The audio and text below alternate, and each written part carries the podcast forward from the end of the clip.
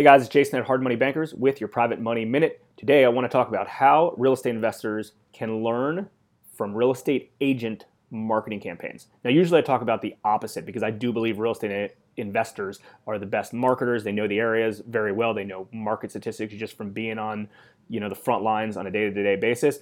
But I do believe that a specific real estate agent marketing, direct marketing campaign called a farm area marketing is extremely powerful. This is very common for real estate agents, but a lot of real estate investors don't think of it this way. So, a farm area is a geographic or a certain area, maybe it's a neighborhood that you farm, that you market to on a regular basis.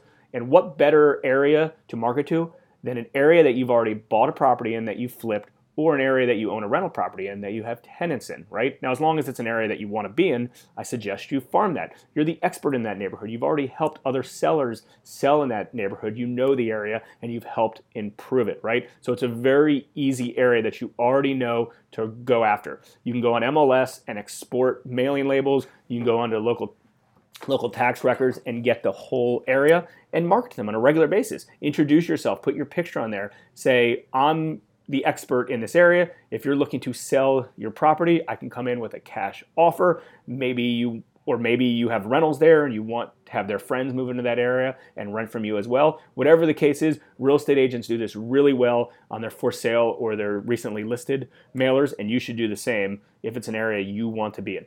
Also, I don't love the term that real estate agents typically say, oh, I only work by referral. But think about that as a real estate investor, and that's kind of similar to this topic that we're talking to today. When you meet people in these neighborhoods that you in this farm area that you already know, tell them I, you know, I'm an owner in this area. I flipped a property in here. I helped improve it. I want to work with your friends. I want to work with your neighbors. You'd be surprised just by asking a seller or another tenant that on a rental property you have if they know someone that could utilize your services a lot of times they do. People do business with people they like and trust. Real like going back to the real estate agents, they're good at this. Most real estate investors are not. This is a long-term business that we're all in. Make sure you make the best relationships that you can. If you have any questions or if you've had success with farm areas, please comment below. I'd love to hear some of your feedback.